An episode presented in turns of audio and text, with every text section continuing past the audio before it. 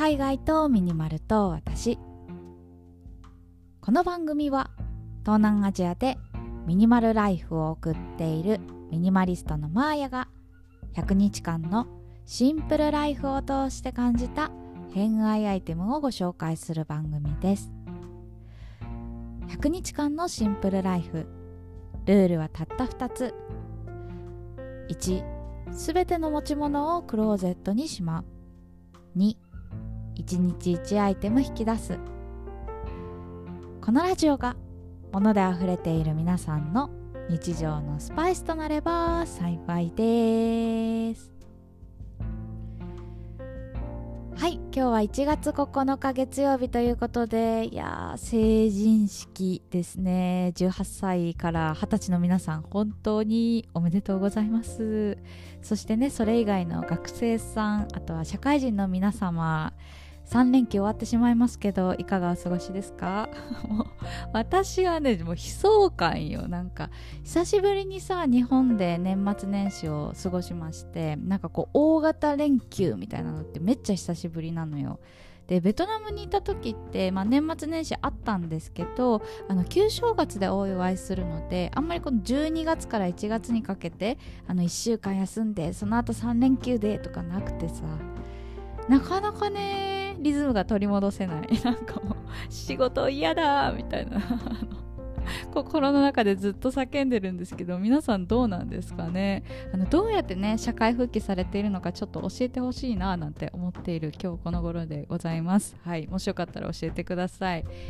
ということで今日も早速お話ししていこうと思います。今日はですね新年一発目の持ち物のお話です。いやー何話そうかなって思ったんですけどやっぱね年始はこれでしょうっていうところではい。手帳をねお話ししたいと思います。いやーマのポッドキャスト何回手帳の話してんだよっていうね。もう自分でも笑っちゃうんですけどそれぐらい手帳が好きなのよ。で実はですね11月にも手帳を紹介しておりますあのトラベラーズノートっていうね会社が出している週刊ダイアリーを購入したんですけど実はですねちょっと私に合わなくて今回ね買い替えたんですよ。あのそれがねフォーカス手帳フォーカス8っていう名前なんですけどこのね手帳あの友人からご利用しされて絶対マーヤさん使った方がいいよってすごい言われてあじゃあ買ってみますわって言って試しに買ったんですけど使ってねもう2ヶ月ぐらいになるんですがもういいね。もうすごい溺愛しております。ということで今日はフォーカス手帳の話をしていきたいと思います。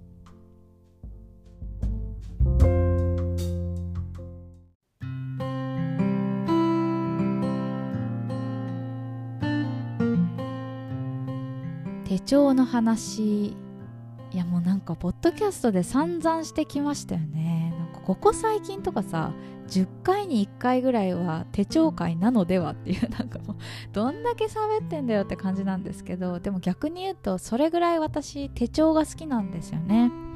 だからもしかしたらねもう耳たこだよっていう方もいらっしゃるかもしれないんですけどよかったら最後まで聞いていただけると嬉しいです。で今日はね手帳のお話ということで、まあ、まず私が使っている手帳を簡単に紹介したいなと思うんですけど私ね手帳は2冊持っています。1冊目がねこれはずっと愛用してるんですけど無印の手帳ですね。無印の上質紙フリースケジュール帳英語サイズっていうのがあるんですけどこれを愛用しています。まあ、このねスケジュール帳フリースケジュール帳なのであのいつからでも始められるっていうのが私お気に入りポイントです。最初はね日記としてなんか今日こんなことがあったみたいなのをメモするための手帳として使っていたんですけど最近はね、えー、ミーニングノートとして使っています。このねミーニングノートっていうのが、まあ、ノートのメソッドなんですけど、あのー、1日でね起きたチャンスを3つ書き留めるっていうあのめちゃくちゃシンプルなワークなんですけどこれがね本当に楽しくて私ハマっています。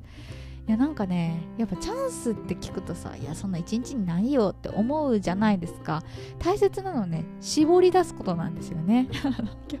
今日あ美味しいおせんべいが見つかったみたいなのでも何でもいいんですけどそういうのね書き起こしてあの1週間とか振り返っていくんですよ。でそうなるとね意外と1週間の中での行動がつながってたりとかしてすごい面白いんですよね。ちょっとこの話はねあとミーニングノートっていう回がはいあのポッドキャスト別で収録しておりますのでよかったら聞いてください。でもう一冊がですね、はい、トラベラーズノート。トラベラーズカンパニーかな？の週間ダイアリーを使っていました。これはね、えっと、1日の振り返りを時間ベースで書き起こしたくて購入したものなんですよ。あのトラベラーズノートね、えっと、すごい魅力なポイントがとにかく薄いことなんですよね。結構手帳ってさなんか無駄なページなんか to do リストがついてたりとかあの方眼紙めちゃくちゃついてたりとかでさいやこんなにいらないよってなって分厚くなってることあるじゃないですかでもこのトラベラーズノートはね、まあ、トラベラーズっていう言葉が入っている通りあの旅人に向けた文房具を販売している会社なんですよね。で本当にね私が持っている週間ダイアリーだったら週間ダイアリーしかないのであのその分薄いんですよ。でこれがね気に入って使っていたんですけどあの私の場合ねどうしても時間が合わなくてあの10時始まりだったんですよね。で私ね朝5時に起きて活動を始めたりとかめちゃくちゃ早起きなんで最初のね、まあ、1ヶ月ぐらい手書きで直してたんですけどさすがにこれをずっとはねめんどくさいなっていうことではい今回ねトラベラーズノートをちょっとさよならして迎え入れたのがフォーカス手帳フォーカス8っていう名ですねの手帳です。でこのフォーカス手帳なんですけどもともと知っててあのチッタ手帳かフォーカス手帳かどっち買おうかなって思った時にあのマーヤさん絶対フォーカス合うと思うよって あの友人から勧められて流れるように購入してみました。でこのねフォーカス手帳コンセプトがすごい素敵であの読み上げると、えー、人生が整う頭の中と心の中をつなぐ人生手帳ということでとにかくねその自分とか人生を整えるみたいなコンセプトの手帳なんですよ。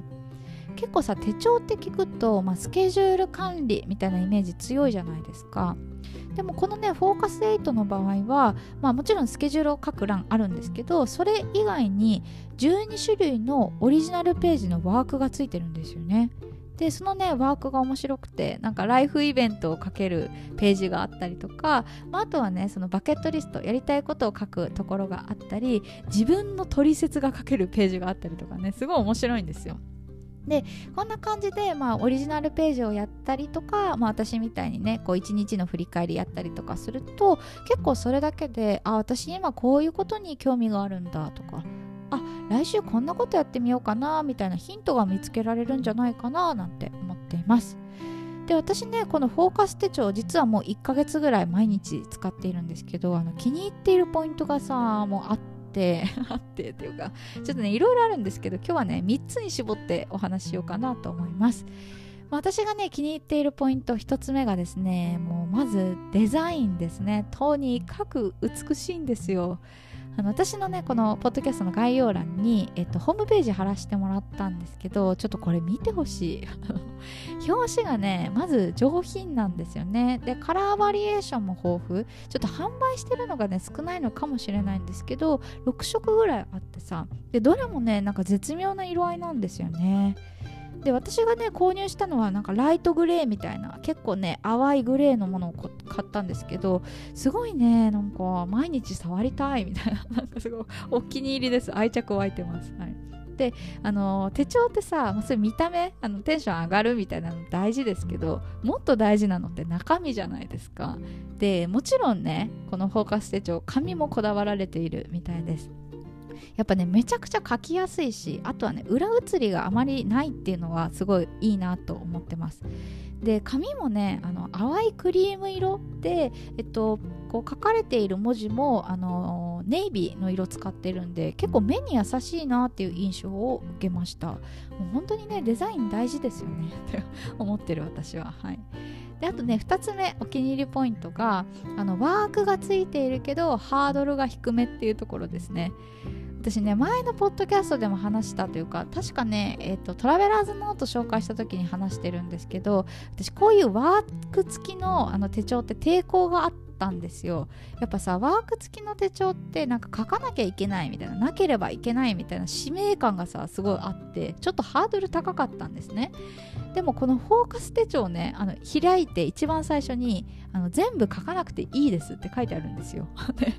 これすごい嬉しいなと思って、まあ、12種類のワークあるけどそれもね全部やる必要ないんだよと。自分があこれやってみたいなとかこれ面白そうだなって思ったもの心が動いたものだけ向き合えばいいんだよっていうのが結構個人的にねあの気が楽でちょっと挑戦してみようかなと思ったきっかけになりました。であとね3つ目なんですけどこれね結構知らなかったんですが実はねなんか購入者特典とかがあって、まあ、購入者専用のワークショップとかなんかねそういうなんかセミナーとかの案内があるみたいです、まあ、セミナーに関しては多分あの普通に購入してない方でも参加できたりとか、まあ、あとはね SNS とかでいろいろね手帳のテクニックみたいなのを紹介しているのでフォーカス手帳って。だからそういうのが参考にできるっていうのもいいなっていうふうに思いました。やっぱさせっかく買ってもさ手帳初めての方とかだったらねうまく使えないじゃないですか。でそういうヒントがあるだけでなんかやってみようかなってなるのはいいなっていうか、うん、個人的にお気に入りポイントです。でねこうやってね手帳ってさ結構さあの諦めがちというか 三日坊主になりがちだと思うんですけど個人的に私手帳の継続のコツっていうのがあって2つあるんですけど1つ目がねあの書く時間を決める。で2つ目は書かなかった自分を責めないっていうことです。これだけちょっと最後お伝えしようかなと思ったんですけど私の場合ね朝書くって決めてるんですよ。で朝起きてまず書くっていう風になんかこう習慣化もうなんか何も考えなくても手が動くみたいな状態を作るの一つおすすめだしあとはなんか毎日書かなければいけないってなるだけでもうテンション下がるんで書かなくてもいいって決めちゃうと結構ね気が楽で続けられたりすると思います。もしよかったらね是非あの参考にしてみてください。ということで今日はね手帳の話させてもらいました。最後まで聞いていただいてありがとうございました。次は何を話そうかな？